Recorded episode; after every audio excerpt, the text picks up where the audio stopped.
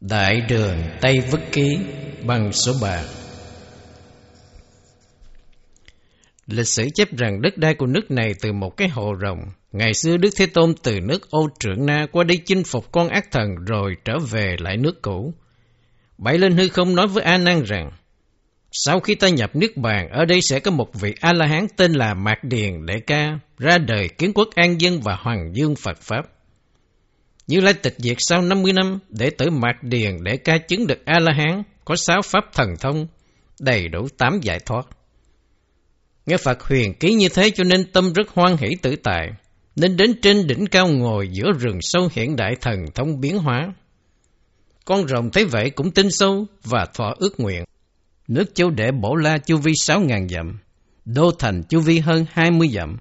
Dân chúng chuyên về trồng lúa mạch có nhiều hoa quả, khí hậu ôn hòa, gió mưa đều đặn, họ tôn sùng học thuật, tính sâu tà chỗ Cả chánh lẫn tà, họ tin như nhau. Nhà vua thuộc dòng Tuất Đạt La chẳng hề tin kính Phật Pháp mà tin Phạm Thiên. Có mười ngôi già lam và hơn tám trăm tăng sĩ, đa phần tu theo đại thừa giáo của bộ phái thuyết nhất thiết hữu bộ, có hơn năm mươi ngôi đền thờ, ngoại đạo sống tạp nhạp với nhau.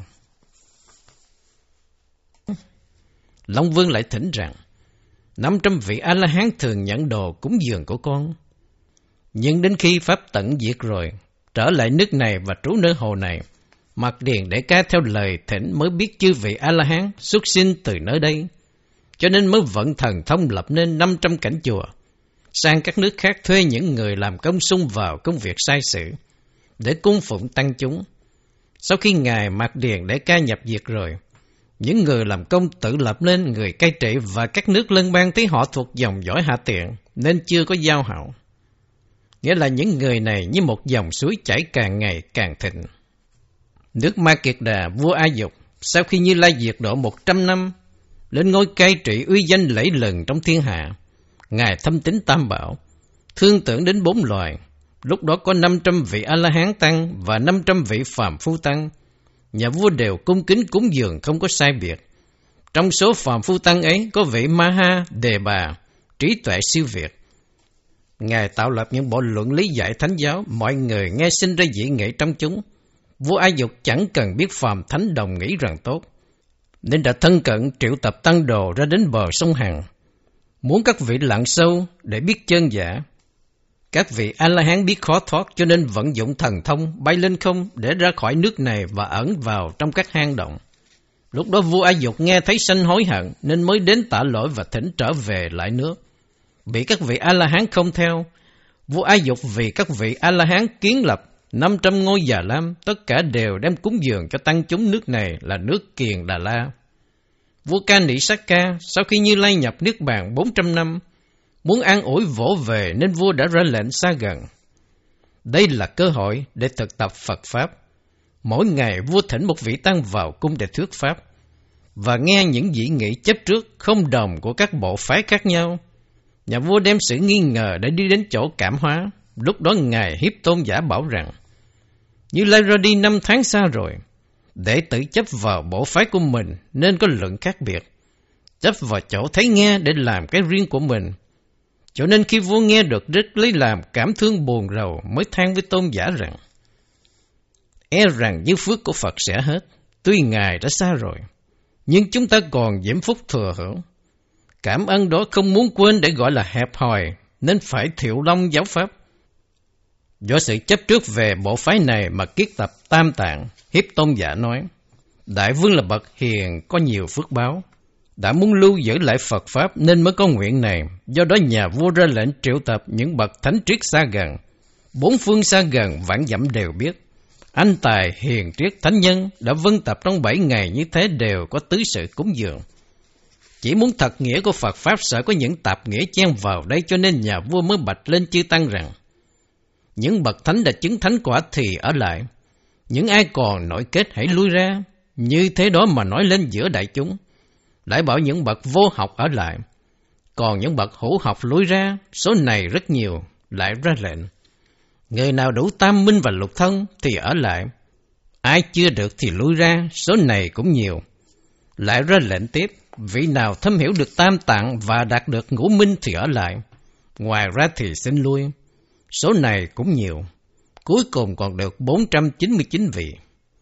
Vì nước của vua khó khăn, nóng và ẩm, cho nên Ngài muốn đến thành vương xá nơi động đá của Ngài Ca Diếp để mà kiết tập. Ngài hiếp tôn giả liền thưa rằng, không được. Vì tổ chức nơi đó sẽ bị ngoại đạo và các vị luận sư khác chi phối làm sao chúng ta có thể kiết tập. Cho nên quyết định tổ chức ở nước này. Vì ở đây có núi non bốn bề và dược xoa bảo vệ. Đất đai ở đây cũng cung ứng đầy đủ sản vật. Hiền thánh đều qua lại. Nơi đây cũng rất linh nghiệm và có nhiều kẻ dừng chân nên kiết tập ở đây rất thuận tiện. Lại nói thêm, nhà vua nên về các vị A-la-hán mà kiến lập Già Lam để kiết tập tam tạng. Đầu tiên là tỳ bà sa luận, lúc ấy tôn giả Thế Hữu từ ngoài vào cúng yên.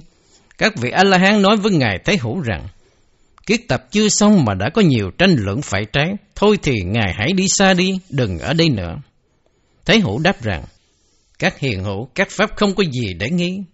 Thấy Phật để nói, phải tập hợp những nghĩa lớn mới có thể tạo lập những bổ luận chân chánh được. Tôi tuy chưa được gì nhưng không trái với ý nghĩa của Tam Tạng. Để đạt đến cái lý của ngũ minh, phải nghiêng tầm mới đạt được nghĩa lý ấy. Các vị A-la-hán nói, không thể nói như thế được. Ngài nên đi đi, khi nào chứng được vô học rồi thì hãy lại đây. Ở đây không có miễn cưỡng.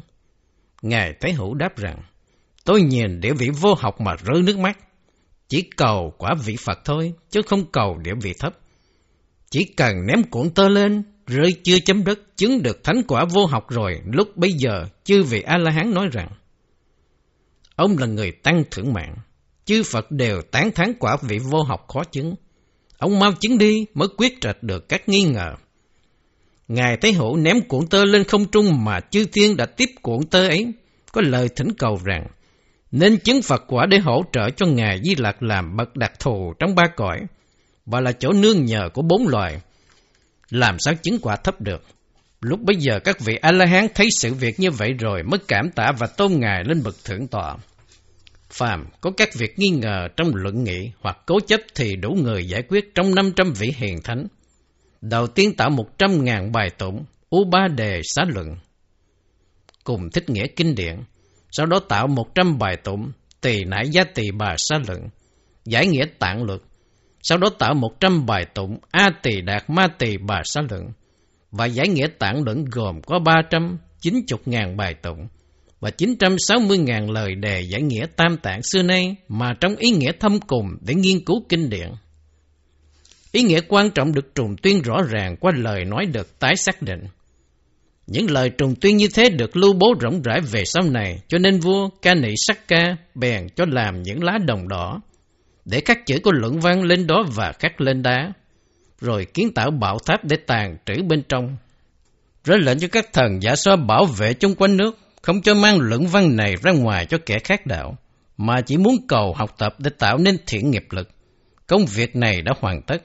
Binh lính trở về kinh đô, khi đi ra cửa thành phía tây của nước này, hướng mặt về phía đông mà quỳ xuống. Lại cúng tất cả nước này cho chư tăng, sau khi vua ca nị sắc ca chết đi, thì nhiều chủng tộc tại đây xưng vương, trong chúng tăng có kẻ hủy hoại Phật Pháp. Vua Tu Ma Đảng La thuộc nước Đỗ Hóa La, mà vua này trước đây thuộc dòng họ thích. Sau khi Như Lai nhập Niết Bàn khoảng 600 năm, đã có lãnh thổ và tiếp nối vương nghiệp. Có tâm lưu giữ Phật Pháp nên khi nghe qua ngật lợi đã hủy diệt Phật Pháp, liền chiêu tập ba ngàn dũng sĩ trá làm thương buôn mang theo nhiều bảo vật để bán. Trong đó có chứa những vũ khí xâm nhập vào nước này, tạo những lễ vật quý giá và trong những vị thương buôn đó tuyển mộ được 500 người, mưu kế mãnh liệt. Họ giấu cây và giao trong đồ vật quý giá để dân hiến lên hoàng thượng. Vua sĩ tuyết kia đến tận nơi ngồi xuống, Nhà vua ngật lợi đã không để ý nên bị chém đầu, sau đó họ tuyên bố rằng Chúng tôi là thuộc hạ của vua nước Đỗ Hóa La ở dưới chân núi Tuyết. Rất dẫn loài tạc tâm mà tham chính nên nay mới giết để hạch tội. Để cho trăm họ được nhờ. Qua việc này các vị cẩn thận tể tướng đều đi nơi khác. Để an tâm, người nước này liền cho triệu tập tăng lữ kiến thiết các già lam xây dựng bảo tháp.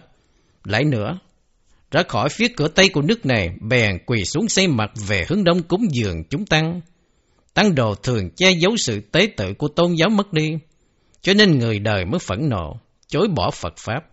Thời gian qua đi, nay lại xưng vương mà nước này xưa nay chẳng sùng tính, chỉ lo cho ngoại đạo và nơi thờ tử của họ mà thôi.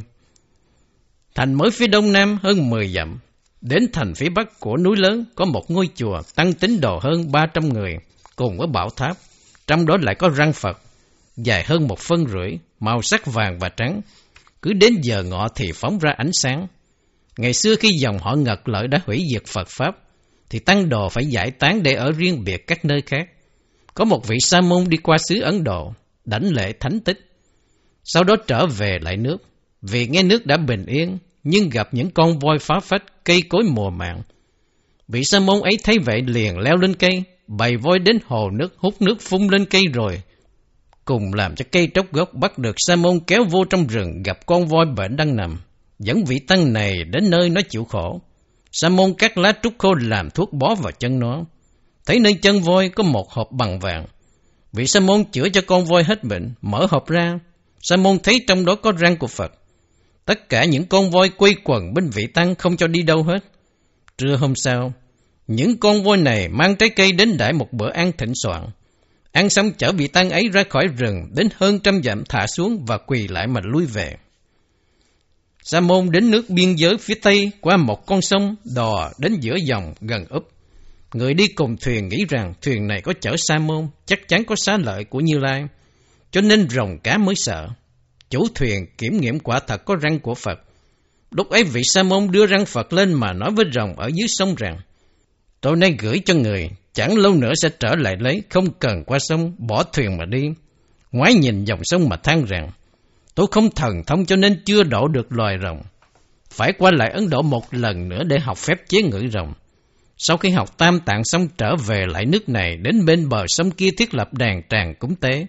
Rồng trở lại học răng Phật cho vị sa môn. Vị sa môn ấy mang về cất già lam để thờ và tu phước. Già lam phía nam cách 14 dặm rưỡi có một già lam nhỏ. Ở giữa có thờ tượng Đức Bồ Tát Quán Tử Tài. Có một người nhịn ăn cho đến chết nguyện thấy được Bồ Tát, tức thời từ tưởng này phát ra sắc thân vi diệu.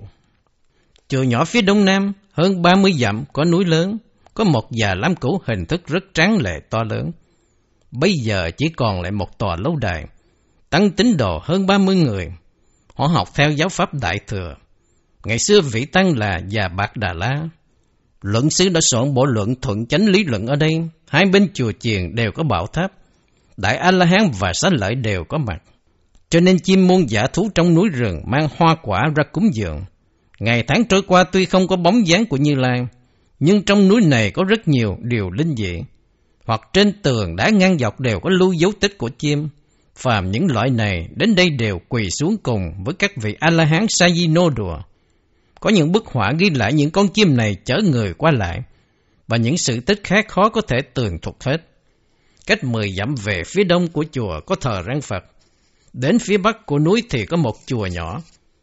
Ở đây ngày xưa là chỗ của sách kiền địa Đại La Luận Sư, nơi đây cũng tạo một phần của tỳ bà xá luận.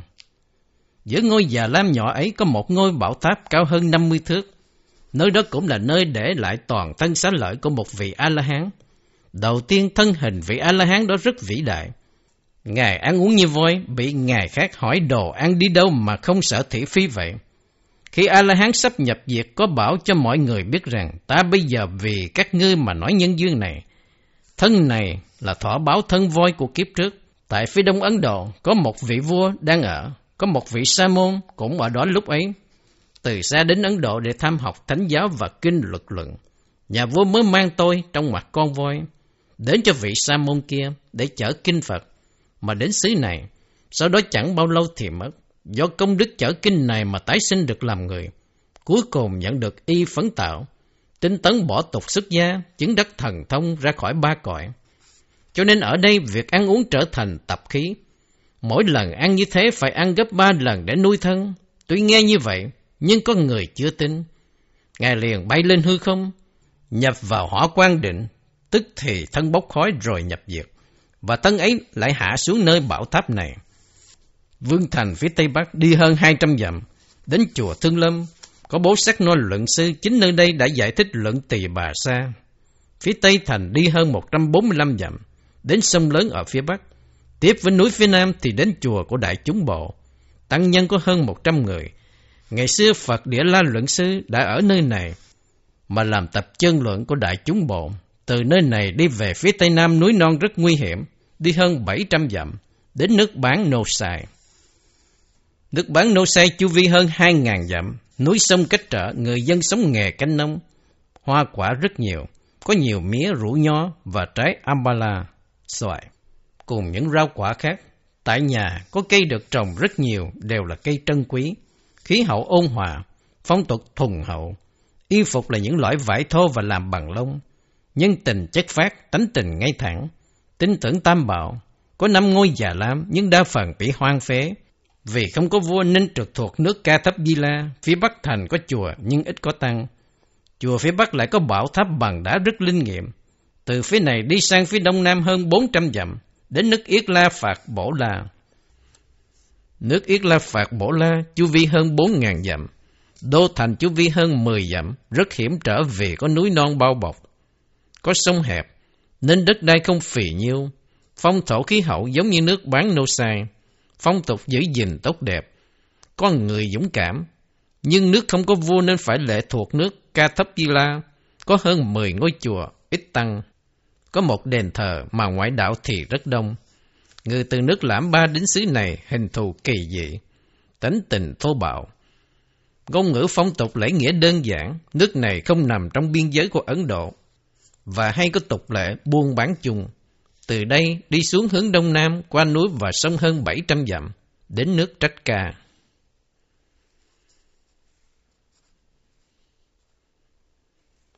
Đại đường Tây Vức Ký quyển thứ tư Quyển này gồm 15 nước 1. Nước Trách Ca 2. Nước Chí Na Bọc Đệ 3. Nước Quật Lan Đạt La 4. Nước Quật Lộ Đa 5. Nước Thiết La Đồ Lô 6. Nước Ba Lý Giả Đảng La 7. Nước Chư Khắc La 8. Nước Tác Tha Ni Tất Phạt La 9. Nước Tốt Lục Khuyến Na 10. Nước Chư Đệ Bổ La 11. Nước Bàn La Hấp Ma Phổ La 12. Nước Cù Tỳ xương Na 13. Nước Ác ê Chế Đảng La 14. Nước Tỳ La Sắc Na 15. Nước Kiếp Thử Tha Nước Trách Ca Chu Vi hơn vạn dặm, phía đông giáp với sông Tỳ Phấn Sa, phía tây giáp với sông Tín Độ, đô thành rộng hơn 20 dặm, chuyên nghề trồng lúa. Có nhiều lúa mạch, nơi đây cũng có nhiều vàng, bạc, chì, đá, đồng, thiết, vân vân. Khí hậu rất nóng và có nhiều gió, phong tục bạo tàn, lời nói thô bỉ. Y phục thường dùng màu trắng, kiêu sa, lộng lẫy. Không tin Phật Pháp, tin nhiều vào các vị thần linh khác. Có mười ngôi già lam, trong khi đó đền thờ hơn một trăm ngôi. Nơi nước này có nhiều chỗ bố thí cho người nghèo. Họ cho thức men hoặc cho đồ ăn. Cho nên những kẻ lữ hành qua đây cảm thấy ít mệt mỏi vì có ăn và có mặc. Thành lớn phía tây nam, cách 14 dặm rưỡi đến thành Sa Yết La Cố. Tuy thành quách đã hư hoại, nhưng nền móng vẫn còn chắc chắn, chu vi hơn 20 dặm. Trong đó, xây thêm một thành nhỏ chu vi 6.7 dặm. Những người ở trong thành này rất giàu có và họ là những người ở phía Bắc đến. Mà cách đây 100 năm, nước này có vị vua tên là Mae La Cự La. Thành này với một vị vua người Ấn có tài trí và tánh tình cương trực, trị vị. Nhưng những nước láng giềng chưa thần phục, đời sống dư giả chuyên học tập Phật Pháp. Vua sắc lệnh chư tăng phải suy tôn một vị phạm hạnh. Nhưng chư tăng chưa chấp thuận, vì họ sống theo hạnh xả ly nên không cần tuân lệnh. Những bậc cao minh học rộng thuộc dòng họ thích oai nghiêm khi nghe đàm luận về vấn đề đó liền ưng thuận, nhà vua bảo. Ta cũng kính Phật Pháp cho nên muốn tìm danh tăng. Trong các ngươi, ai có thể làm điều này để cùng đàm luận với ta chăng? Biết đâu trong tăng đoàn ấy, có kẻ hiền minh cùng sánh vai với ta. Người đó sẽ được tôn kính. Lệnh này đã được ban ra trong năm xứ Ấn Độ. Tiếp theo Phật Pháp bị hoại diệt, tăng lữ, chẳng còn có người nào kế vị. Nước Ma Yết Đa có vua Bà La A Dật đã sùng kính Phật Pháp và yêu thương dân chúng, nhưng đại tộc của vua lâm vào cảnh dâm loạn tự giữ phần mình không theo lệnh các viên chức. Lúc bây giờ các tướng lệnh ở dưới trướng trị vì của vua biết rằng lúc nhỏ vua nghe lời các vị quan, còn bây giờ không cần biết đến chỉ lo chiến tranh. Làm như thế không nghĩ rằng có tội, mà ngay cả bản thân cũng như cây cỏ cũng bị ảnh hưởng lây. Nói xong đi ra khỏi cung, đi sâu vào trong rừng mà trong nước ấy có hơn vạn người đi theo tận nơi hải đạo. Đại tộc của nhà vua cùng với binh lính ra biển thảo phạt. Nhà vua thấy sự nguy hiểm này, không sợ nguy hiểm liền ra nghinh chiến. Trống vàng, một tiếng nổi lên, binh lính bốn bề sát nhau bắt sống đại tộc, không cho người tiếp cứu. Đại tộc của vua tử xấu hổ mất luôn đường về, ai nấy đều lóng đông. Nhà vua ngồi trên tòa sư tử, bốn bề có quần thần hộ vệ. Lại ra lệnh cho đại thần nói với đại tộc rằng, nhà ngươi đã lộ diện muốn ta xa rời vương vị, phải không? Đại tộc thưa, lên ngôi thì dễ, nhưng gặp quán thù cũng không khó. Nếu mà không có sự liên hệ thì làm sao đối mặt với nhau để nói chuyện. Nói đi nói lại ba lần như thế, nhưng vẫn không nghe theo. Những lời ra lệnh như thế rất nhiều và tội này đã được biết. Tam bảo là phước điện, là chỗ nương tựa của bốn loại Chớ đem tâm lan sói mà hủy hoại nghiệp lớn. Phước chẳng phải do thần giúp mà nhà ngươi có thể lấy được sanh mạng của ta. Tội chẳng có thể xá. Bỏ điều nghi mà tạo nên hình phạt được. Khi ấy mẹ của vua Ấu Nhật nghe được và ý thức việc thiện.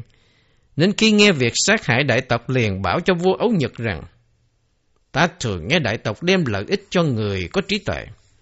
Do vậy vua Ấu Nhật nên ra lệnh đại tộc đến cung của mẫu hậu. Mẫu hậu nói, tha ngôi đại tộc, ông không xấu hổ sao? Thế gian vô thường, sự vinh nhục là điều thường thấy. Ta là mẹ của ông. Nếu ông nhớ tình mẹ con, phải nên theo lời mà thường thăm nom. Đại tộc thưa rằng, ngày xưa giết vua cướp nước, bây giờ làm kẻ tù nhân. Vương nghiệp phế bỏ, tông miếu không còn. Trên xấu hổ tiên linh, dưới thẹn bữa bá tánh, mặt mũi nào để nhìn lên và cúi xuống nữa, chẳng thể tự sát sao? Vương Mẫu nói, hưng phế tùy thời, tôn vong hữu vận, trong ngoặc việc thịnh suy theo thời gian, sự mất còn theo vận mệnh. Lấy tâm để cứu người tức là được việc đừng quên vấn đề đừng lấy vật để cứu tâm. Lấy tâm mà cứu vật mà được mất đều quên. Còn lấy vật mà cứu tâm thì buồn vui lại hiện. Hãy nên tin theo nghiệp báo và theo thời gian thay đổi, đừng nên nương vào lời nói và sự tồn tại của thân này. Đại tộc cảm tả rồi thưa. Há vì bất tài đã cùng vui dựng nền hành chánh của nước, nhưng nay nước đã mất, để nghiệp suy tàn, Tuy ở trong cuộc đời tục lũy mà tham đắm cuộc sống ngắn ngủi, nay thì biết rồi việc đã tạo xin cảm tạ thâm ân, bây giờ sẽ nương vào đó để mà hành xử. Mẫu hậu nói, con ta vì tự ái nên sống chết đến cùng, rồi bảo với ấu nhật rằng, điển tích trước đã đủ sự huấn dụ cho quá khứ mà nên sống một nếp sống tốt đẹp.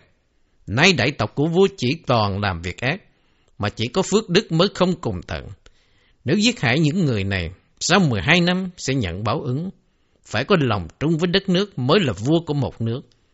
Phải biết đất nước phương Bắc kia mà nghe lệnh ta đừng vì sự thù oán mà làm cho mất vua mất nước. Ta là người đàn bà đang chờ cái lễ nghĩa ấy. Tất cả các binh lính cùng những người nô lệ hãy nên rút ra khỏi biển và vua em của đại tộc hãy trở lại nước của mình. Đại tộc mất ngôi chỉ còn lại rừng núi.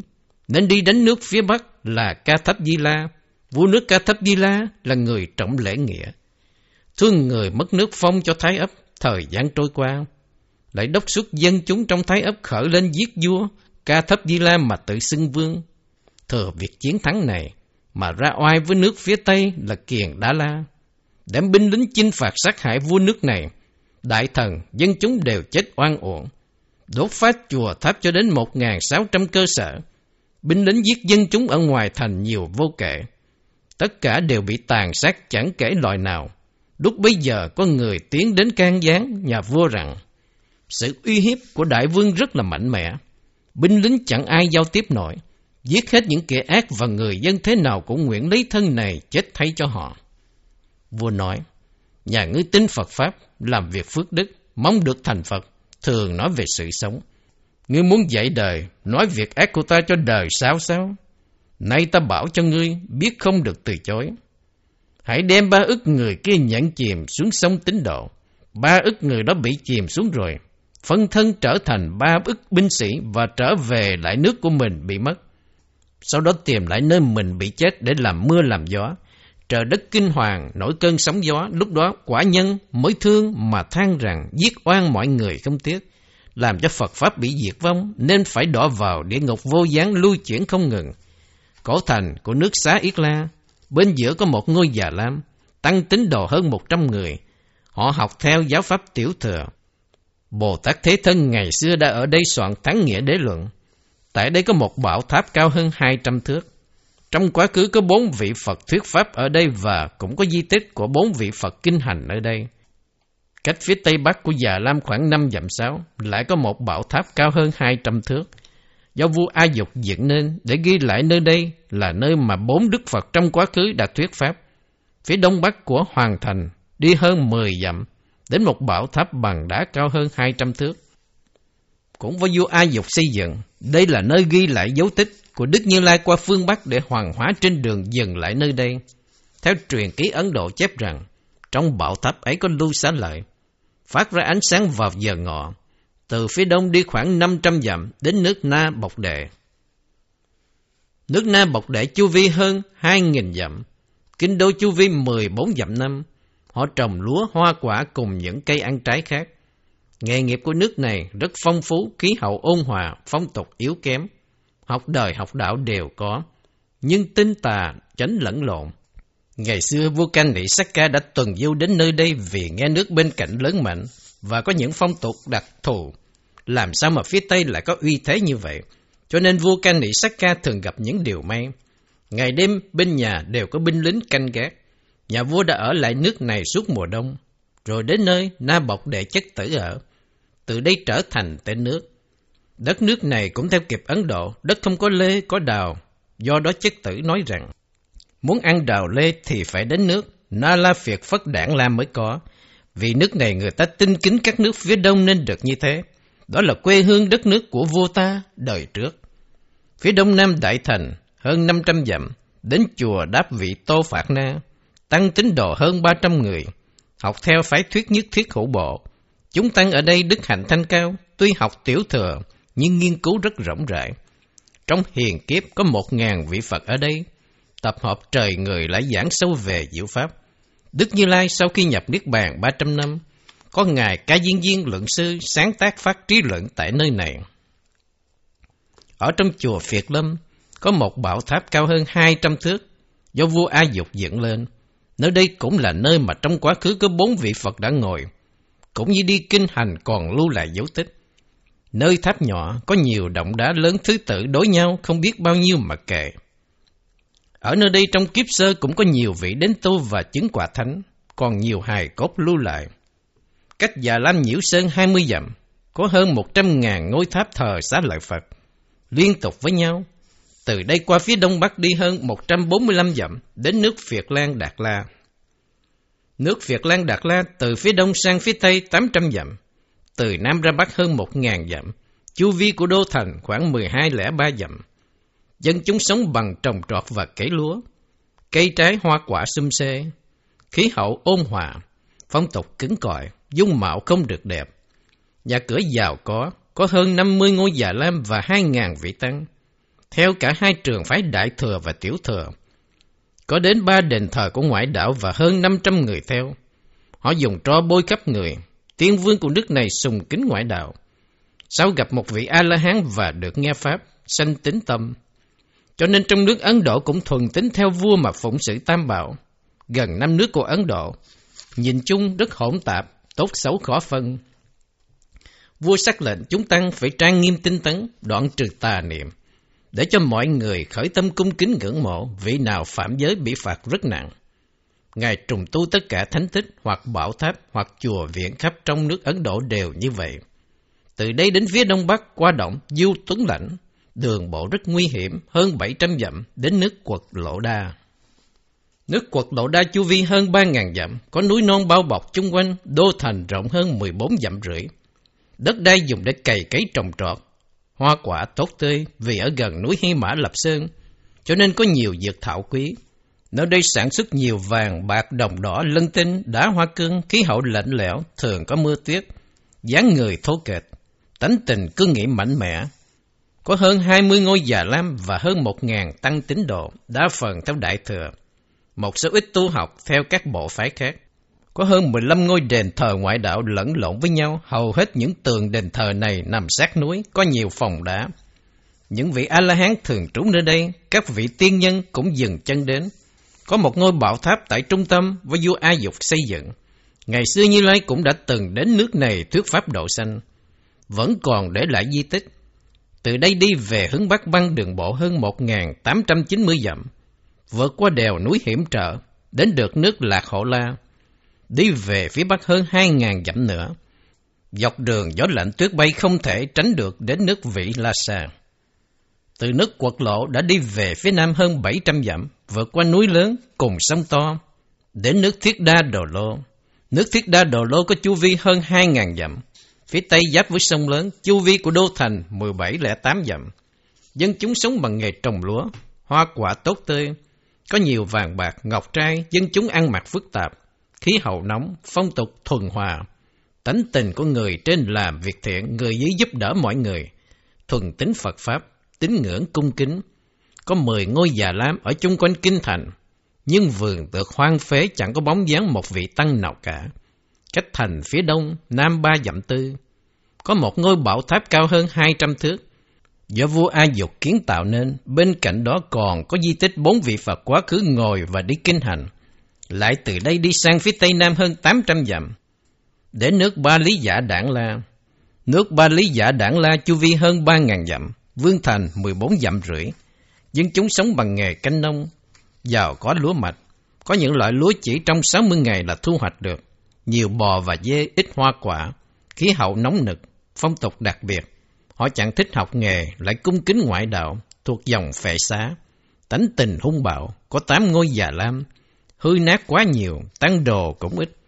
Lại học theo phái tiểu thừa, có 10 ngôi đền thờ và hơn ngàn người ngoại đạo. Từ đây đi về hướng đông hơn 500 dặm, đến nước Vị Thổ La. Nước Vị Thổ La chu vi hơn 5.000 dặm, chu vi của đô thành hơn 20 dặm. Đất đai dùng để trồng trọt là chính. Nhiều nhà trồng xoài thành rừng. Tuy cùng là xoài, nhưng có hai loại. Loại nhỏ màu xanh, chín biến thành màu vàng. Loại lớn trước sau vẫn là màu xanh. Nơi đây sản xuất lông thú và vàng bạc. Khí hậu nóng gió nhiều, phong tục lành mạnh. Dân chúng siêng tu phước, sùng kính bậc phạm hạnh và ham học. Có hơn 20 ngôi già lam và hơn 2.000 tăng sĩ. Tu theo cả hai trường phái tiểu thừa và đại thừa. Có năm ngôi đền thờ của ngoại đạo sống rất tạp nhập. Có ba bảo tháp đều với vua Ai Dục kiến lập. Nơi đây còn rất nhiều di tích của bốn vị Phật trong quá khứ. Xá lợi của chư vị thánh đệ tử của Phật còn lưu giữ tại tháp này. Có tháp thờ quý ngài Xá lợi Phất, Một Kiền Liên, Mãn Từ Tử, Đa La Ni Tử, Ubali, Ananda, La Hầu La, Mãn Thù Thất Lợi trong ngoặc Văn Thù Sư Lợi và tháp thờ chư vị Bồ Tát vân vân. Mỗi năm chư tăng có ba tháng an cư và hàng tháng có sáu ngày trang. Họ sẽ tấn nhau tu học rất tốt, tín đồ mang đồ cũng đầy đủ, hầu hết từ những nhà buôn. Tùy theo chùa chiền trang nghiêm mà tạo nên những tôn tượng đẹp. Ai tu theo A Tỳ Đạt Ma thì cúng dường Ngài Xá Lợi Phất. Ai tu theo thiền định thì cúng dường Ngài Một Kiền Liên. Ai trì tụng kinh điển thì cúng dường Ngài Mãn Từ Tử. Ai tu theo lực thì thờ Ngài Ubali, còn những vị tỳ kheo ni cúng dường Ngài A Nan. Những ai chưa thọ cụ túc thì thờ Ngài La Hầu La. Những ai học đại thừa thì thờ cúng chư vị Bồ Tát hàng ngày.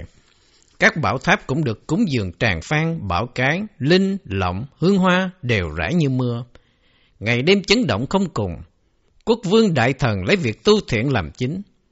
Từ thành phía đông đi hơn sáu dặm rưỡi đến một chùa trong núi. Lấy vách đá làm phòng, lấy hang làm cửa. Tôn giả U Ba Cúc Đa đã xây dựng chùa này, trong đó có bảo tháp thờ móng tay của Đức Như Lai.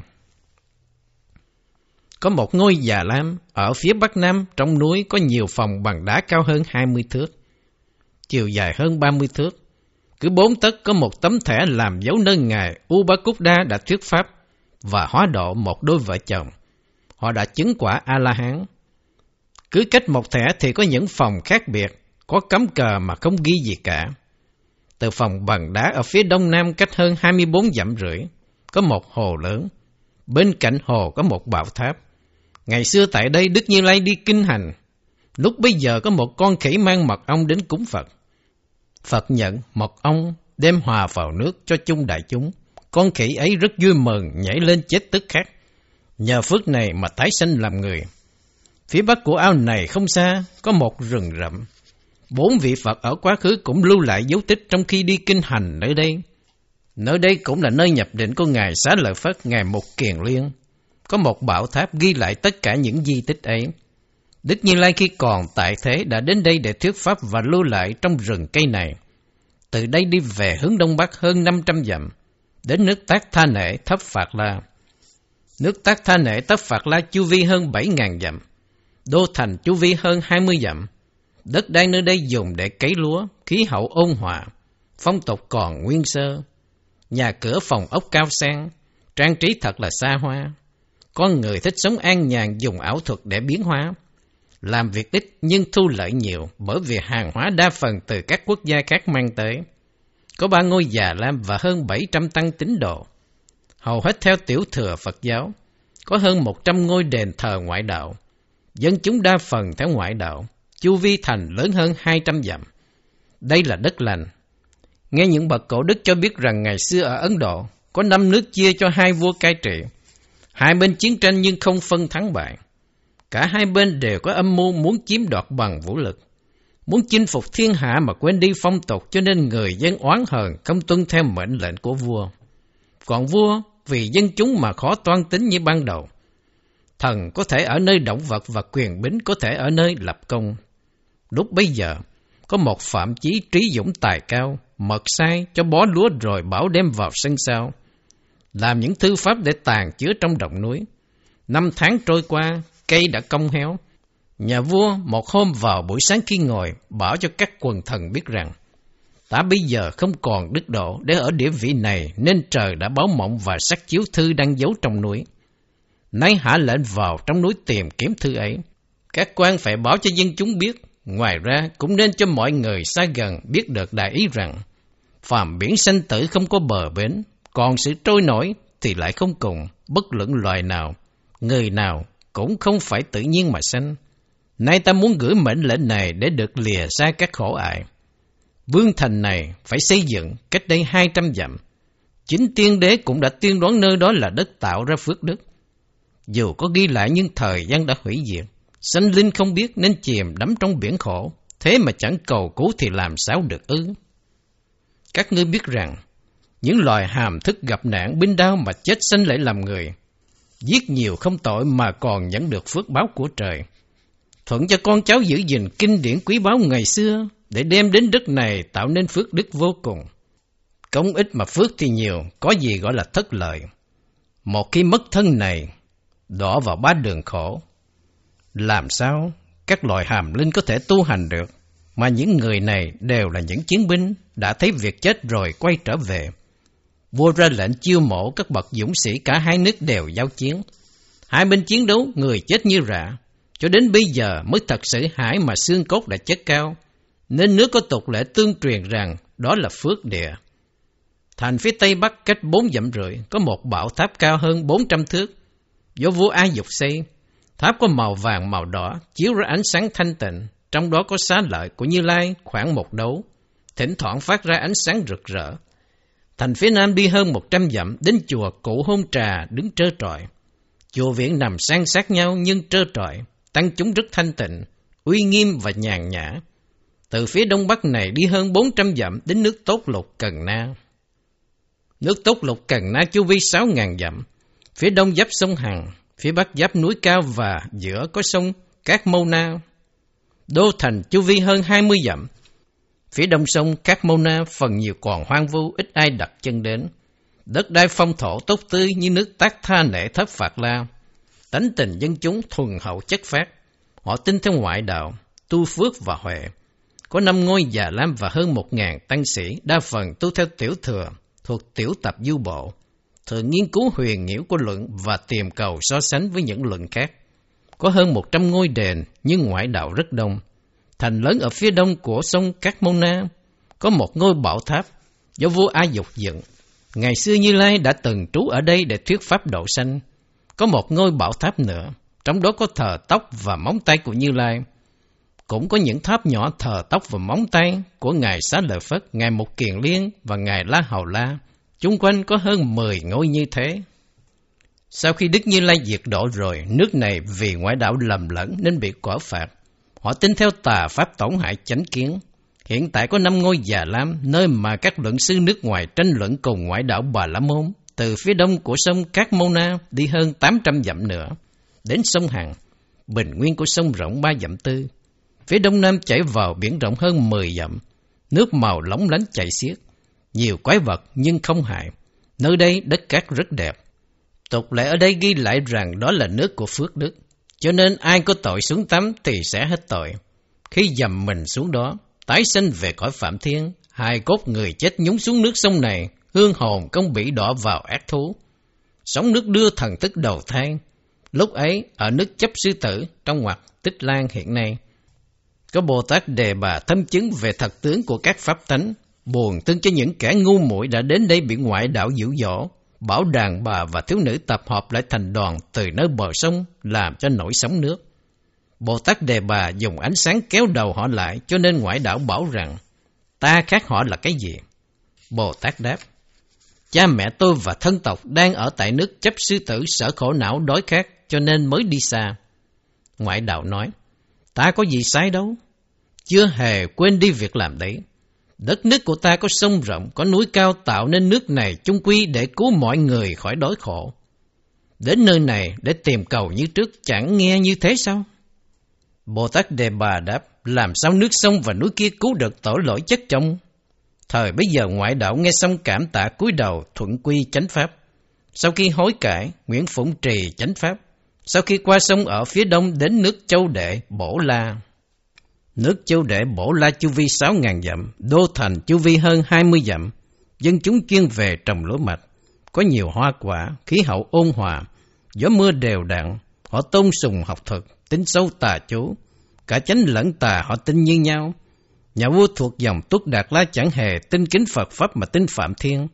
Có 10 ngôi già lam và hơn 800 tăng sĩ. Đa phần tu theo đại thừa giáo của bộ phái thuyết nhất thiết hữu bộ. Có hơn 50 ngôi đền thờ, ngoại đạo sống tạp nhạp với nhau. Thành lớn phía nam đi hơn 4 dặm rưỡi đến một già lắm nhỏ. Có hơn 50 tăng sĩ, ngày xưa lẫn sư Cồ Noa Bát Tà Đà trong ngoặt Đức Quang. Cũng ở tại nơi này, soạn ra bàn chân đẳng luận trong hơn 100 bộ phái. Luận sư thuộc phái tiểu thừa nhưng là người thông minh, tài giỏi, mẫn tiệp, học nhiều, hiểu rộng và còn uyên bác cả giáo lý đại thừa nữa. Vì đọc tỳ bà sa, nên Ngài tu theo tiểu thừa và sáng tác hơn 10 bộ luận, trở thành người chấp trước tiểu thừa. Phản đối giáo nghĩa đại thừa, Ngài còn soạn hơn 10 bộ tục thơ. Nhưng tranh luận chứng của Ngài không bài xích những bậc tiền bối mà tư tưởng giáo nghĩa Phật lý rất uyên áo, đến hơn 10 thể loại, không thể diễn nói hết. Ngài còn nghiêng tầm những tinh túy và những nghi vấn đã từ lâu chưa giải quyết được.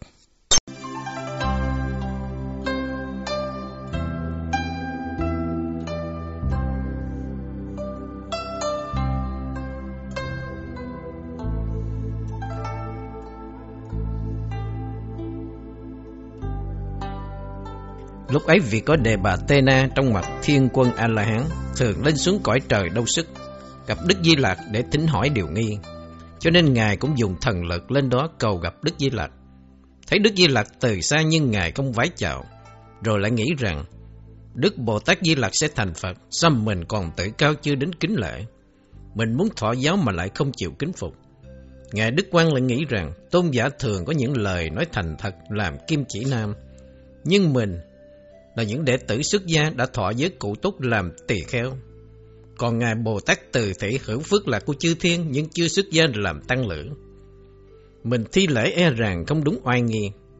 Bồ Tát biết rõ tâm ngã mạng của ta và cũng biết chẳng phải là pháp khí.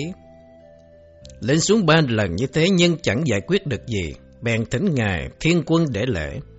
Ngài Thiên Quân biết rằng kẻ kia ngã mạng nên không đối đáp nhưng tâm của Ngài Đức Quang chẳng hề thối lui.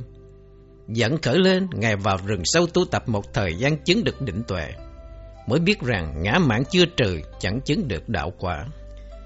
Phía bắc của chùa Đức Quang cách ba dặm tư có một đại già lam, có hơn 200 tăng sĩ. họ đều học tập theo phái tiểu thừa ở nơi mà Ngài chúng hiền, luận sư viên tịch. Luận sư là người ca thấp Di La, thông minh lên lợi từ lúc còn thơ, cho nên đặc biệt nghiên cứu sâu bộ luận tỳ bà sa của thuyết nhất thiết hữu bộ. Khi ấy có Bồ Tát Thế Thân phát tâm xiển dương giáo điển cho thật minh bạch, nên soạn A Tỳ Đạt Ma Câu Xá Luận, để phá luận tỳ bà sa, với ý nghĩa thiện xảo. Lý lẽ thanh cao, bộ luận này làm cho Ngài chúng hiền xem qua lưu ý và phát tâm bỏ ra 12 năm nghiên cứu và soạn câu xá bạc luận. Có 25.000 bài tụng và hơn 800.000 lời, ngôn ngữ thâm sâu cao xa vời vợi. Rồi bảo với môn nhân rằng, ta đem sức tàn mà soạn ra chánh luận này, để phản bác tư tưởng của Ngài Thế Thân, không cho lão già đó một mình nêu danh trên diễn đàn. Vì vậy ông cho 43 người học trò mang luận văn này đi tìm gặp Ngài Thế Thân. Lúc đó đang ở trong thành xã Yết La thuộc nước Lân Ca nghe tin đầu Ngài Chúng Hiền sẽ đến tra vấn. Ngài Thế Thân chuẩn bị hành trang, học trò hoài nghi thưa với Ngài. Đại sư là bậc đức cao, hiền triết nổi danh đương thời. Học trò xa gần đều kính phục nể bái. Mà bây giờ mới nghe tên Ngài Chúng Hiền đã lo lắng như vậy. Chúng con mạnh lắm. Ngài Thế Thân nói, ta không biết tránh tên này ở đâu. Nhìn cả nước không có ai lịch lãm như kẻ hậu học chúng hiền này. Nghe nói biện luận rất lưu loát còn ta đã già rồi không thể luận nữa. Nếu nói một lời sanh ra chấp trước, nên đưa họ đến miền Trung Ấn Độ đối chất với những vị tăng khác mới biết đúng sai được mất như thế nào. Một ngày sau, luận sư chúng hiền đến chùa này bỗng nhiên thần khí thay đổi. Mang sách ra để trước mặt và vọng nói tả lỗi Ngài Thế Thân rằng sau khi Như Lai diệt độ, vì các đệ tử chấp trước bộ phái và truyền lại các môn học trong phạm vi chuyên môn cho nên có sự khác nhau. Tuy cùng gốc nhưng khác ngọn. Con là người ngu chưa rõ cho nên tiếp tục soạn ra A Tỳ Đạt Ma Câu Xá Luận để phá đại nghĩa của luận sư của Tỳ Bà Sa. Chẳng lượng sức mình nên đã nhiều năm nghiên cứu và soạn ra luận này để phù trợ cho việc học chánh đáng. Sự hiểu biết thì ít, còn tham vọng thì nhiều.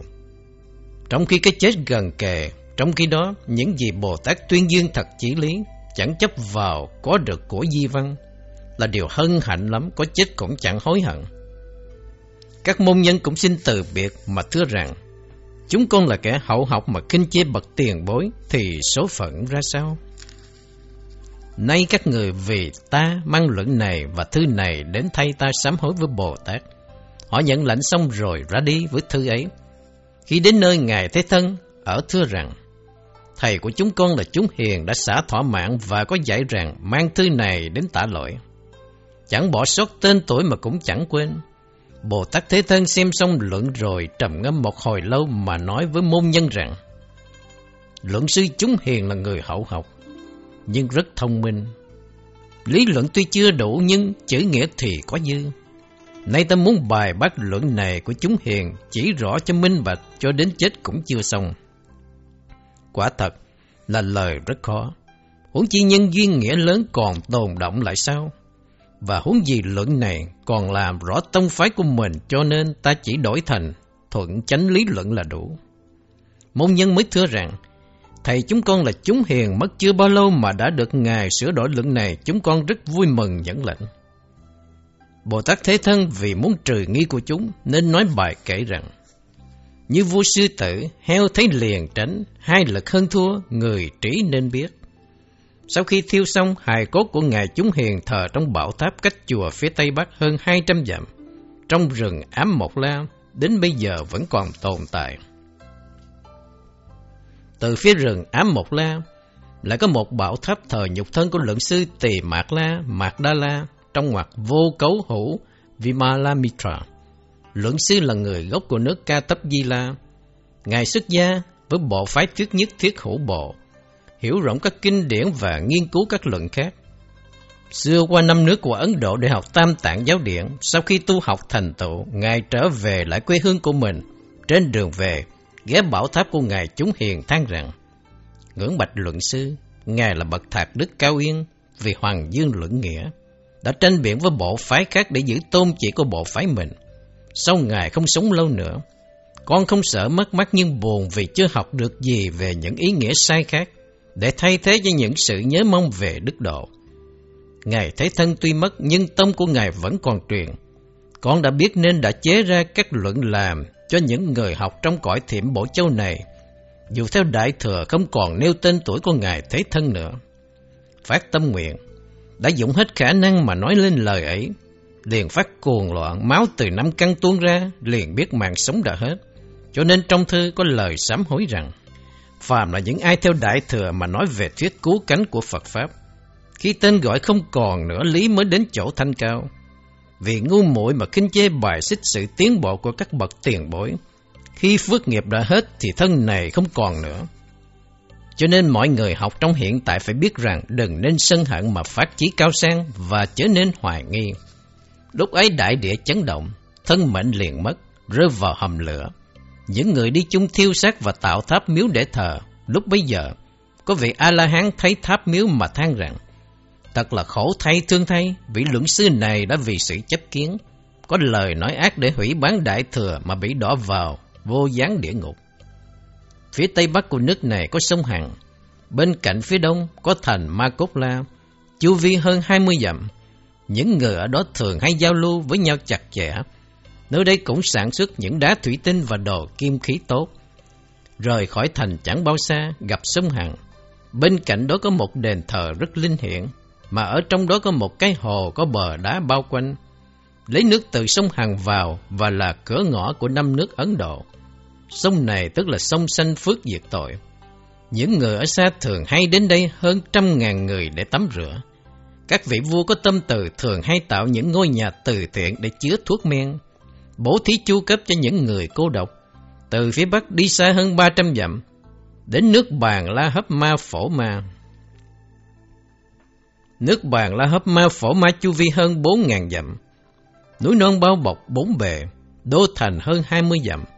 Người ở đây cũng như nhà cửa, rất giàu có. Đất đai dùng để cày cấy và trồng trọt. Nơi này sản xuất đá thủy tinh, khí hậu ít lạnh, gió mưa điều hòa, phong tục thuần hậu. Tuy nghề nghiệp nhẹ nhưng nhiều lợi tức.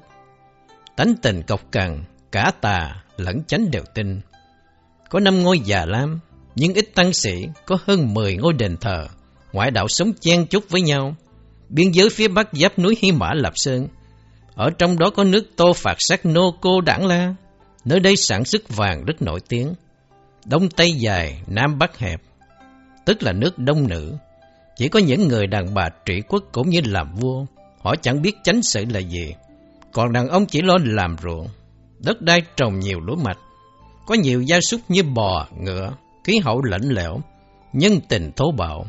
Phía đông giáp với nước Thố Phan, phía bắc giáp với nước Vu Điền, phía tây giáp với nước Tam Ba Ha, từ vĩ đệ Phổ La đi xuống phía đông hơn 400 dặm, gặp nước Cù Tỳ Sương Na.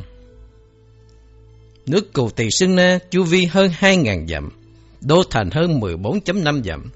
Dân cư ở nơi đó thuần hậu, chung quanh bao bọc bởi núi cao, rừng núi và hồ ao liên tục với nhau.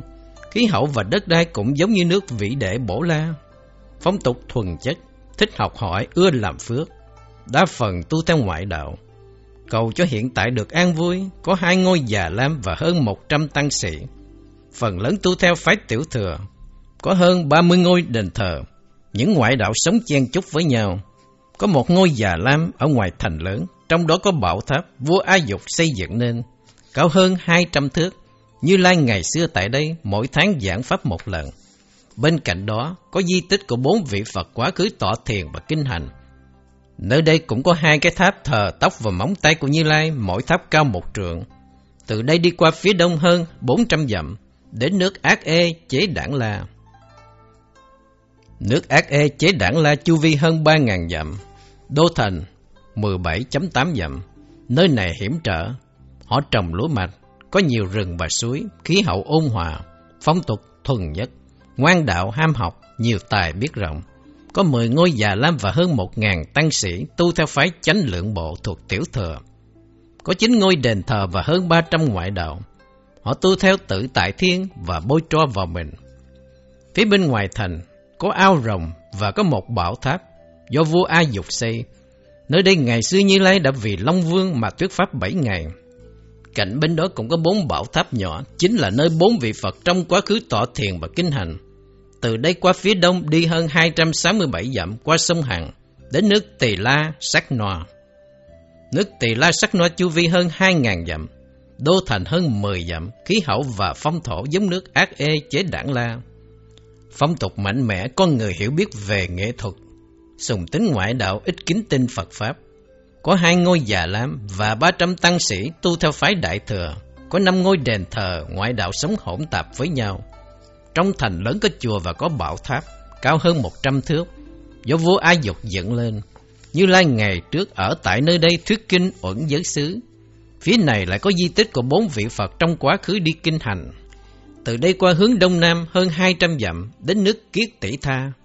Nước Kiết Tỷ Tha chu vi hơn 2.000 dặm, đô thành hơn 20 dặm. Khí hậu đất đai cũng được như nước Tỳ La sắc no. Phong tục thuần hòa, người người ưa học, có nhiều nghệ thuật.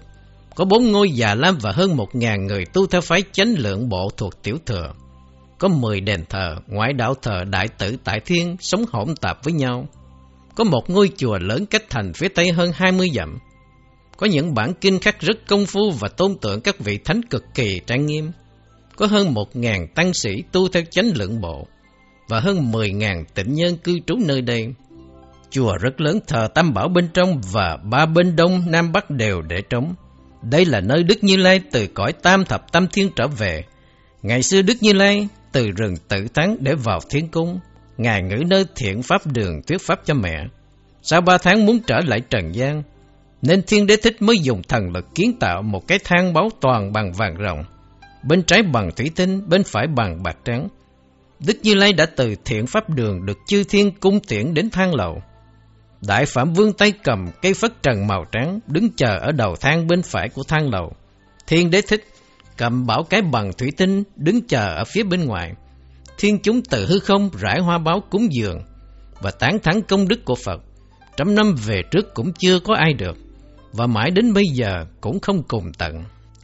Vua các nước nhớ Ngài cho nên ra lệnh làm một trụ đá quý bằng trân bảo. Ghi lại thang báo ngày trước, trụ này cao 70 thước, bên trên cùng các tinh xá, ở giữa các tượng Phật. Hai bên phải trái khắc hình Phạm Thiên Đế Tích để ghi nhớ nơi hạ thế của Đức Phật. Bên cạnh đó cũng có một trụ đá do vua A Dục xây cao hơn 70 thước, màu sắc trong sáng, phẩm chất chắc chắn. Bên trên có hình đầu sư tử hướng đến cầu thang và các những hình tượng khác chung quanh trụ đá này. Tùy theo tội phước của mỗi người mà ảnh của mình hiện lên trên trụ đá đó. Bên cạnh trụ đá không xa, có một bảo tháp. Nơi đây ghi lại dấu tích của bốn vị Phật trong quá khứ tọa thiền và kinh hành. Nơi tháp này, ngày xưa là nơi của Như Lai tắm rửa. Tháp cũng là nơi Như Lai thiền định. Bên cạnh tháp có một tảng đá rất lớn dài, 50 bước, cao 7 thước. Đây là nơi kinh hành của Đức Như Lai. Dấu chân của Phật in xuống đó thành hình hoa sen. Hai bên tả hữu đều có những tháp nhỏ do đế thích và Phạm Vương kiến tạo nên. Phía trước tháp của Phạm Thiên Đế Thích là nơi mà tỳ kheo ni liên hoa sắc muốn thấy Phật trước, nên hóa làm vua chuyển luân vương. Khi Như Lai từ tự tại thiên cung trở lại Nam Thiểm Bộ Châu, lúc đó ông Tô Bộ Thị trong ngoặc thiện hiện tu Bồ Đề, đang ở trong động đã suy nghĩ rằng, nay Phật từ thiên cung trở về, nếu đến đó nghe Phật thuyết pháp thì sẽ biết được các pháp không và tánh của các pháp nên dùng huệ nhãn để quán pháp thân của Phật. Tỳ kheo ni liên hoa sắc muốn thấy Phật trước, nên hóa làm chuyển lưng vương. Có binh lính theo hầu bốn bên trải đường đi bằng bảy báo. Gặp Đức Thế Tôn và thưa rằng, con là tỳ kheo ni. Lúc ấy Đức Như Lai bảo rằng, Ngươi không phải là người đón ta đầu tiên, mà kẻ có duyên ấy là người quán về Pháp không, nên thấy được Pháp thân ta trước. Thánh tích này rất linh thiêng và được lưu truyền như thế. Phía đông nam của bảo tháp có một ao rồng được làm, nên để bảo vệ thánh tích nhằm ngăn chặn những ai khinh phạm. Thời gian năm tháng từ tàn hoại, không ai có thể phá được.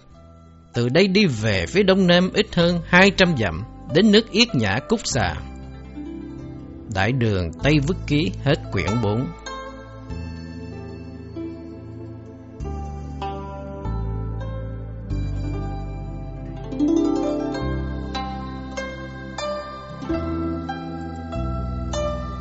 Đại đường Tây Vức Ký quyển thứ năm Sáu nước Tam tạng Pháp Sư Huyền Trang Phụng Chiếu Vua Dịch, Chùa Đại Tổng Trì, Sa Môn Biển Cơ Soạn. một Nước Yết Nhã Cúc Xà 2. Nước A Du Đà 3. Nước A Gia Mục Khứ 4. Nước Bát La Gia Già 5. Nước Kiều Thường Di 6. Nước Bi Tác Ca Chu vi của nước Yết Nhã Cúc Xà hơn 4.000 dặm Thủ đô bốn bên giáp với sông Hằng Chiều dài 20 dặm, Chiều ngang 4.5 dặm. Thành được bao bọc rất kiên cố, Hoa trái cây cối xoay bóng xuống mặt hồ phản chiếu như trong gương. Những nước phương xa đem hàng hóa đến đây tụ tập buôn bán rất nhiều. Người ở tại đây rất sung túc. Nhà cửa giàu có, Hoa quả đầy đủ, Lúa gạo dồi dào, Khí hậu ôn hòa gió mát. Phong tục thuần chất Người dung mạo xinh đẹp, Trang sức lộng lẫy học rộng, Thích nghiên cứu nghệ thuật, Đàm luận cao siêu và sùng tính tà chánh như nhau. Có hơn một trăm ngôi già lam Và mười ngàn tăng sĩ tu theo cả hai hệ phái Đại Thừa và Tiểu Thừa. Có hơn hai trăm ngôi đền thờ Và hơn một ngàn ngoại đạo.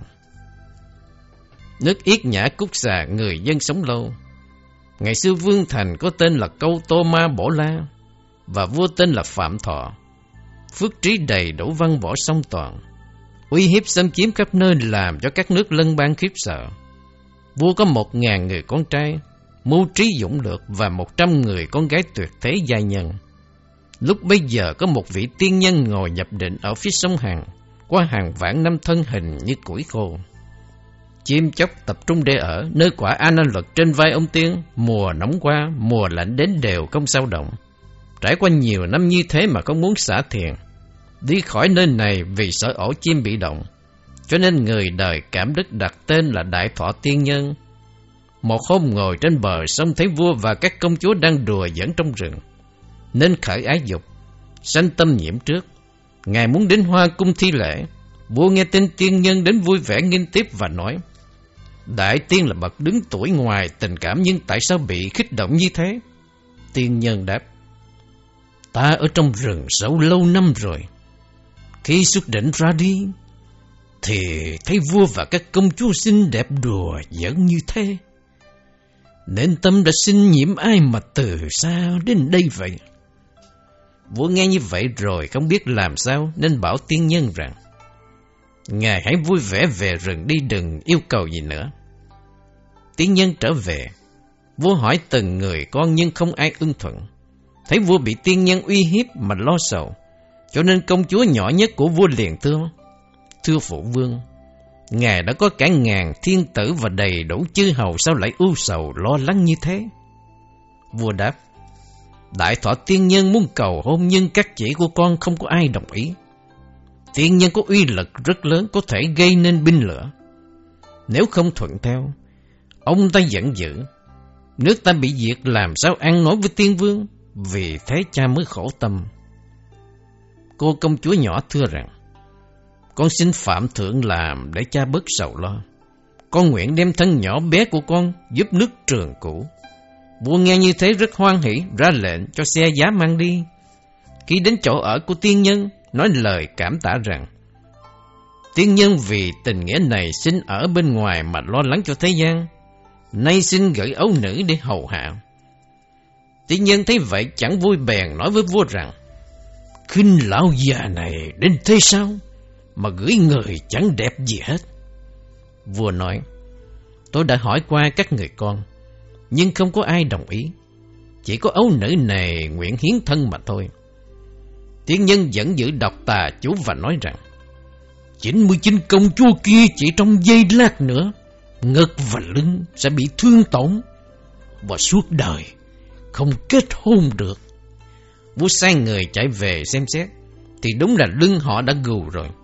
Cho nên từ đó về sau người ta gọi đây là thành những cô công chúa gù. Nhà vua thuộc dòng phệ xá gọi là yết lợi sa phạt đằng na. Tại đây, ba vua mà chỉ hai đời thôi. Tên của phủ vương là Ba La Yết La Phạt Đà La. Tên của người Anh là Yết La Bạc Đà La, vua lấy đức để trị vì nên được lâu dài. Lúc bây giờ phía đông Ấn Độ, nước Yết La Nô Tô Phạt Sắc La, thiết lễ để thưởng cho vua. Cho nên có vị quan nói rằng, Nước lân bang có vị vua hiền nhưng lại là hiểm họa, nên dụ thịnh đến để hại. Khi vua mất thì nước ác loạn. Lúc bây giờ đại thần bà ni chức vị cao liền thưa rằng, chỉ trong ngày hôm nay định kế cho quốc gia, con của vua trước đã mất, em của vua rất là nhân từ, thiên tánh hiểu kính nhân tâm, xa gần đều thuận, mà muốn xoán được địa vị này thì phải làm thế nào? Để cho mọi người quy ngưỡng cái đức mà không có sự dị nghị âm mưu. Lúc đó có vị đại thần khác khuyên rằng, vương tử cũng nên biết rằng, tiên vương tích công bồi đức làm cho nước này hòa bình cho nên khó mà giết vua đó lắm. Ai trong chúng ta có thể hy sinh mà ra tay, vì nước mà không xấu hổ tội lỗi với đời. Hay điều đình mà tủ trong vẫn sáng cái đức. Nếu chúng ta đến họ bàn việc thân thù, không xấu hổ với sự nghiệp của cha mình ngày trước, công rất lớn mà hạnh cũng không sao kể hết. Vương Tử nói rằng, việc nước vẫn là việc lớn xưa nay đều khó Địa vị của vua ở nơi trừng phạt. Ta hôm nay thừa đức của cha và anh để lại mà nắm giữ ngôi trời há có thể dễ lắm ru. Điều đình có thể sinh ra sự nghi ngờ thiện chí không biết hư thật ra sao. Cho nên ta sẽ đến bờ sông Hằng để bạch lên tượng Bồ Tát. Vị tượng này có nhiều linh nghiệm qua sự thỉnh cầu. Sau đó liền đến nơi trước tượng Bồ Tát nhịn ăn trong bảy ngày để cầu thỉnh. Bồ Tát cảm ứng sự thành tâm, hiện ra nói rằng, Người cầu gì mà thành tâm đến thế? Vương tử đáp, Con thật là khó xử Khi cha con mất, có dạng phải cáo phạt lân bang Trong khi đó anh con lại thấy hại đến đạo đức Nhân dân tuy tôn trọng vương quyền mà ánh sáng của phụ thân về cơ nghiệp Làm sao khỏi bị trách là ngu muội Khi mà trái thánh chỉ ấy Bồ Tát bảo rằng Kiếp trước ngươi là vị tỳ kheo tu ở núi rừng này rất là tinh tấn chưa từng giải đại. Nhờ phước đó nay trở thành vương tử. Vua nước Kim Nhi đã hủy hoại Phật Pháp. Nay nếu muốn cho ngai vàng được hưng long mà làm hoại lòng từ bi và phá nát đi tình thương ấy, chẳng bao lâu nữa, biên giới của năm vua Ấn Độ muốn cho đất nước được hòa bình, phải nghe lời ta mà sám hối. Nếu chẳng nghe, có mà địch nổi phước của lân bang chớ vội lên ngôi tòa sứ tử, chớ vội xưng vương hiệu. Vương tử nghe như thế xin lãnh thọ rồi lui. Sau khi lên ngôi, vương tử hiểu là Thí La A Giật Đa.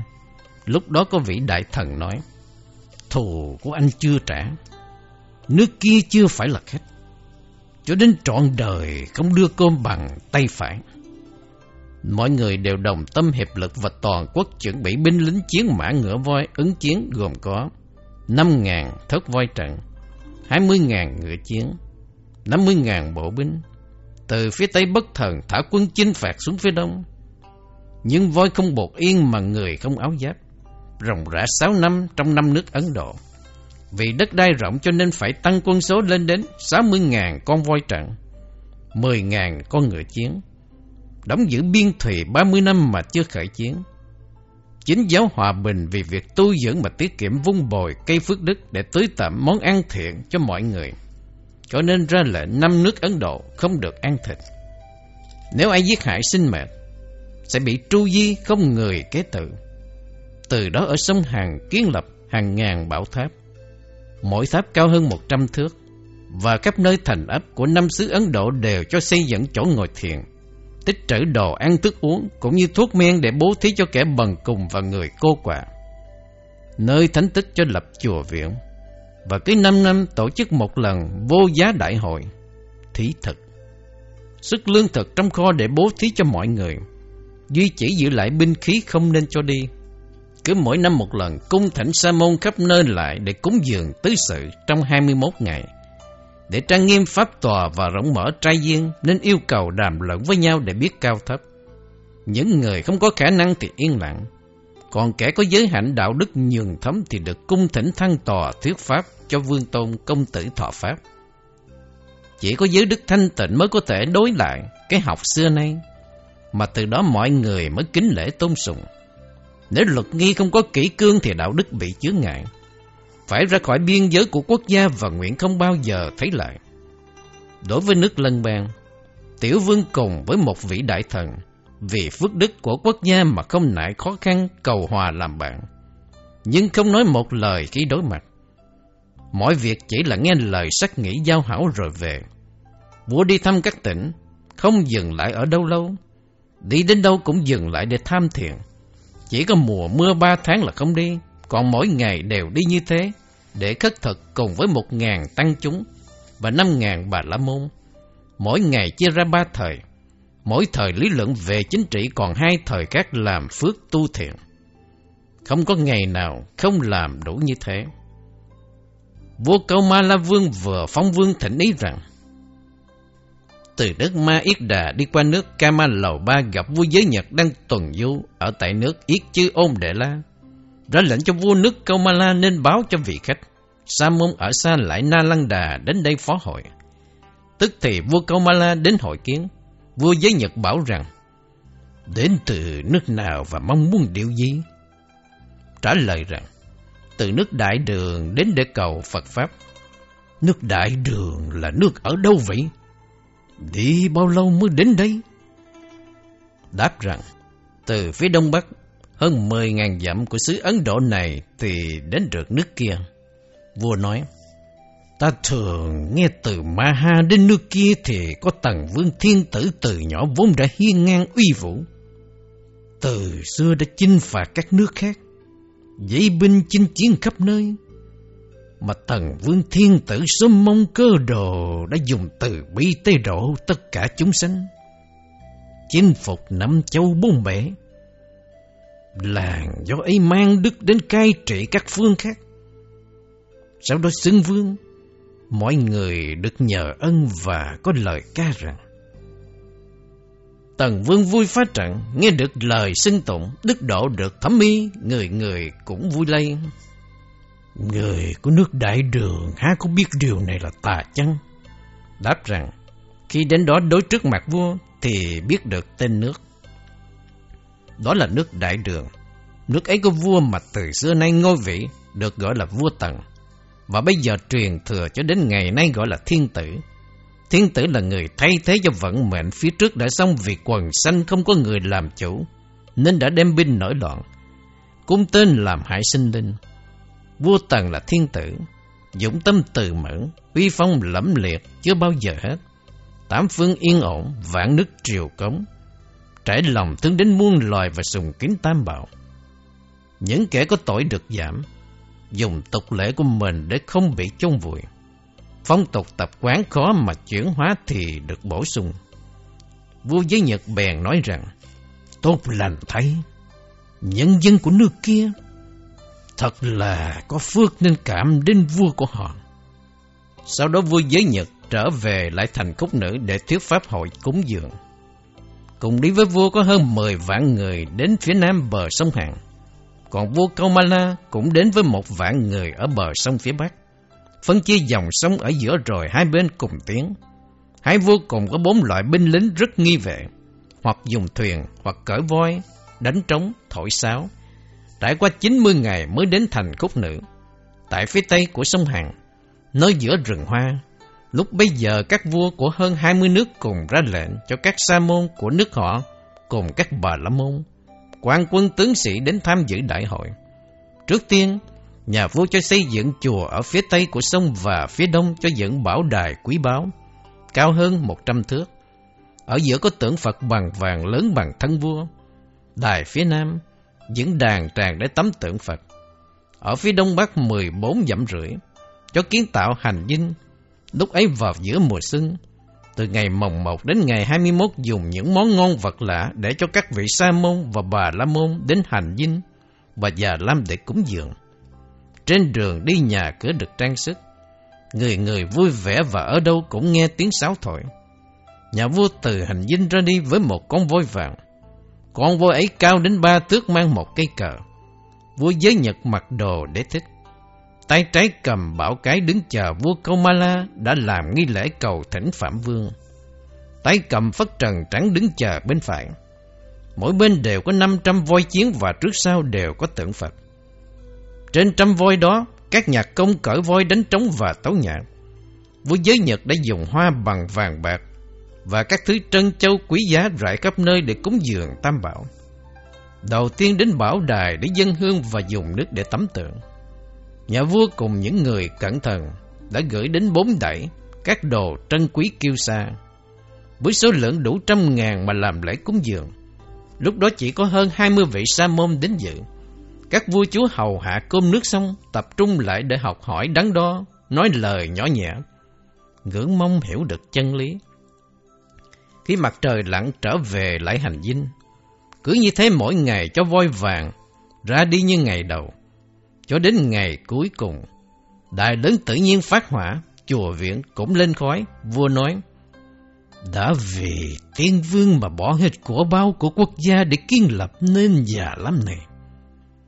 Nhằm để ra khỏi nghiệp lực, chưa có đủ đức và chưa có thần giúp. Cho nên lửa cháy mới khổ như thế này, làm sao cứu được sự sống này. Nên đốt hương để bay thịnh và tử thể rằng, Vì tốt nghiệp làm thiện của các vị vua Ấn Độ đời trước, Nguyện cho phước lực của tôi đầy đủ để diệt được đám lửa cháy kia Nếu không có sự chiêu cảm ở nơi này, Thì con sẽ bỏ mạng đỏ xuống địa ngục, Nhưng nghiệp con sạch lửa sẽ tắt ngay các vị vua khác vây quanh nơi đề cổ. Thấy nhan sắc không thay đổi, không nói gì cả. Đoạn hỏi các vua rằng, nếu hỏa tai này cháy hết, trong tâm của mọi người còn mong gì nữa không? Các vua phủ phục khóc lóc mà nói rằng, sự thành công để lại kỳ tích truyền lại đời sau. Còn nếu chẳng may bị lửa cháy thì còn gì mà để lại. Huống nữa ngoại đạo còn khoái lên mặt, vua bảo. Hãy quan sát điều này, như Như Lai đã nói rõ, chỉ có ngoại đạo mới chấp thường kiến. Còn bậc đạo sư của chúng ta chỉ rõ về vô thường. Cho nên ta đã xả bỏ các đàn này như chỗ tâm nguyện đã cố ý. Tùy theo đó mà biên diệt. Phải hiểu rằng, đó là chân lý như thật mà Như Lai đã thuyết. Hãy biết rằng, đó là điều tốt chẳng có gì sầu bi cả. Nơi đó các vua ở phía đông leo lên các bảo tháp để xem ở phía dưới đất liền. Thấy có người mang dao đi về phía vua. Vua liền tiến tới giữ người ấy lại và gọi các quan. Lúc bây giờ, các quan hoảng hốt không biết cứu làm sao. Cho nên các vua đòi giết người ấy. Nhưng vua giới nhật mặt không đổi sắc, ra lệnh đừng giết. Vua mới hỏi rằng, Ta phạm điều gì mà ngươi làm điều bảo ác như thế?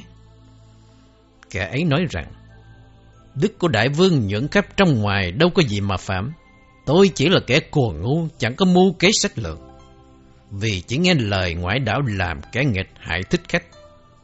Vua nói, cơ sao ngoại đạo có ác tâm này?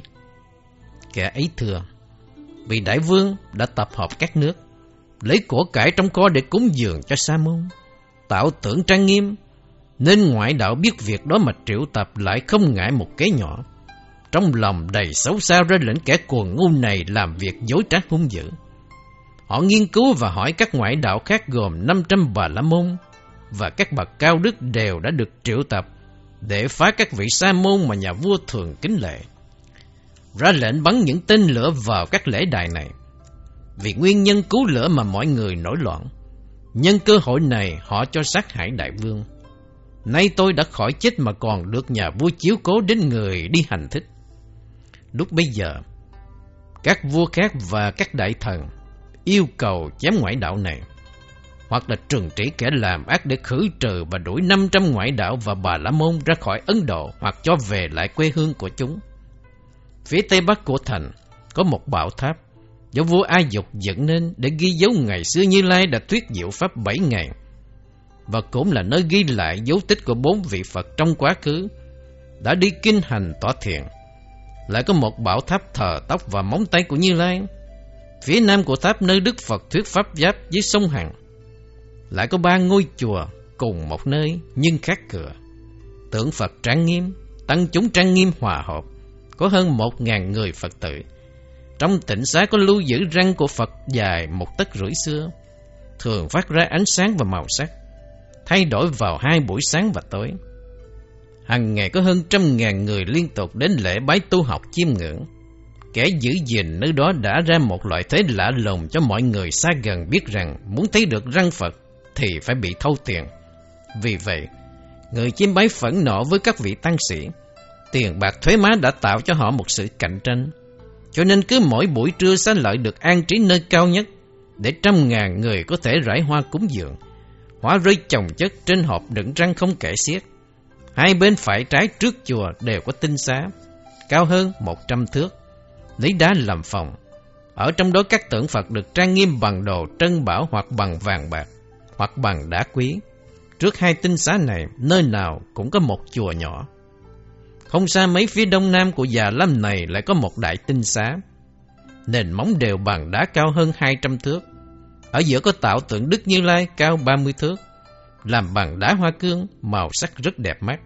Chung quanh tinh xá, tường được làm bằng đá từ dưới lên trên điêu khắc chạm trổ. Đức Như Lai còn hành hạnh Bồ Tát. Những sự tích như vậy cũng được khắc họa đầy vách.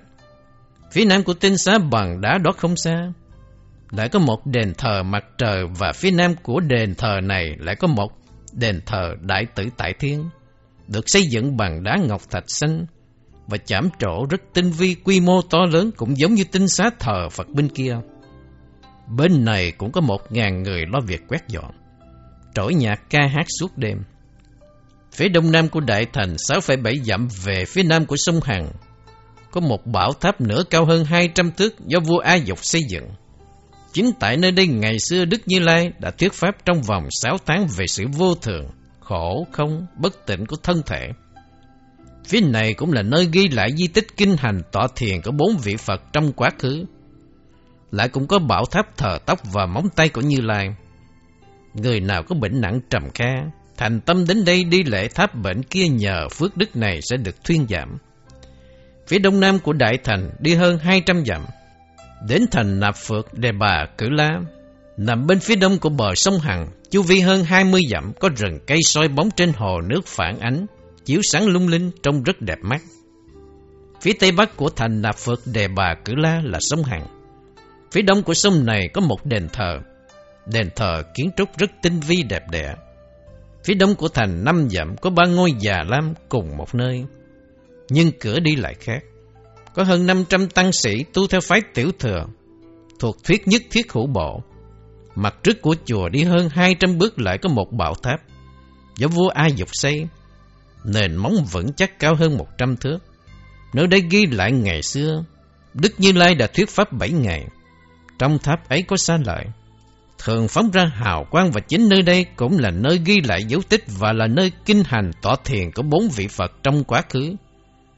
Phía bắc của chùa này cách 3,4 dặm, đến bờ sông Hằng. Ở đó có một bảo tháp cao hơn 200 thước, do vua A Dục kiến tạo nên. Để ghi lại nơi đây ngày xưa Đức Như Lai đã thuyết pháp 7 ngày. Lúc bây giờ có 500 ngã quỷ đến nơi Phật thuyết pháp. Sau đó giác ngộ bỏ thân quỷ mà được sanh thiên. Bên cạnh bảo tháp thuyết pháp, cũng là nơi ghi lại dấu tích của bốn vị Phật trong quá khứ kinh hành và tọa thiện. Nơi đây cũng có bảo tháp thờ tóc và móng tay của Như Lai. Từ đây đi về hướng đông nam hơn 600 dặm, qua sông Hằng, phía nam đến nước A Du Đà.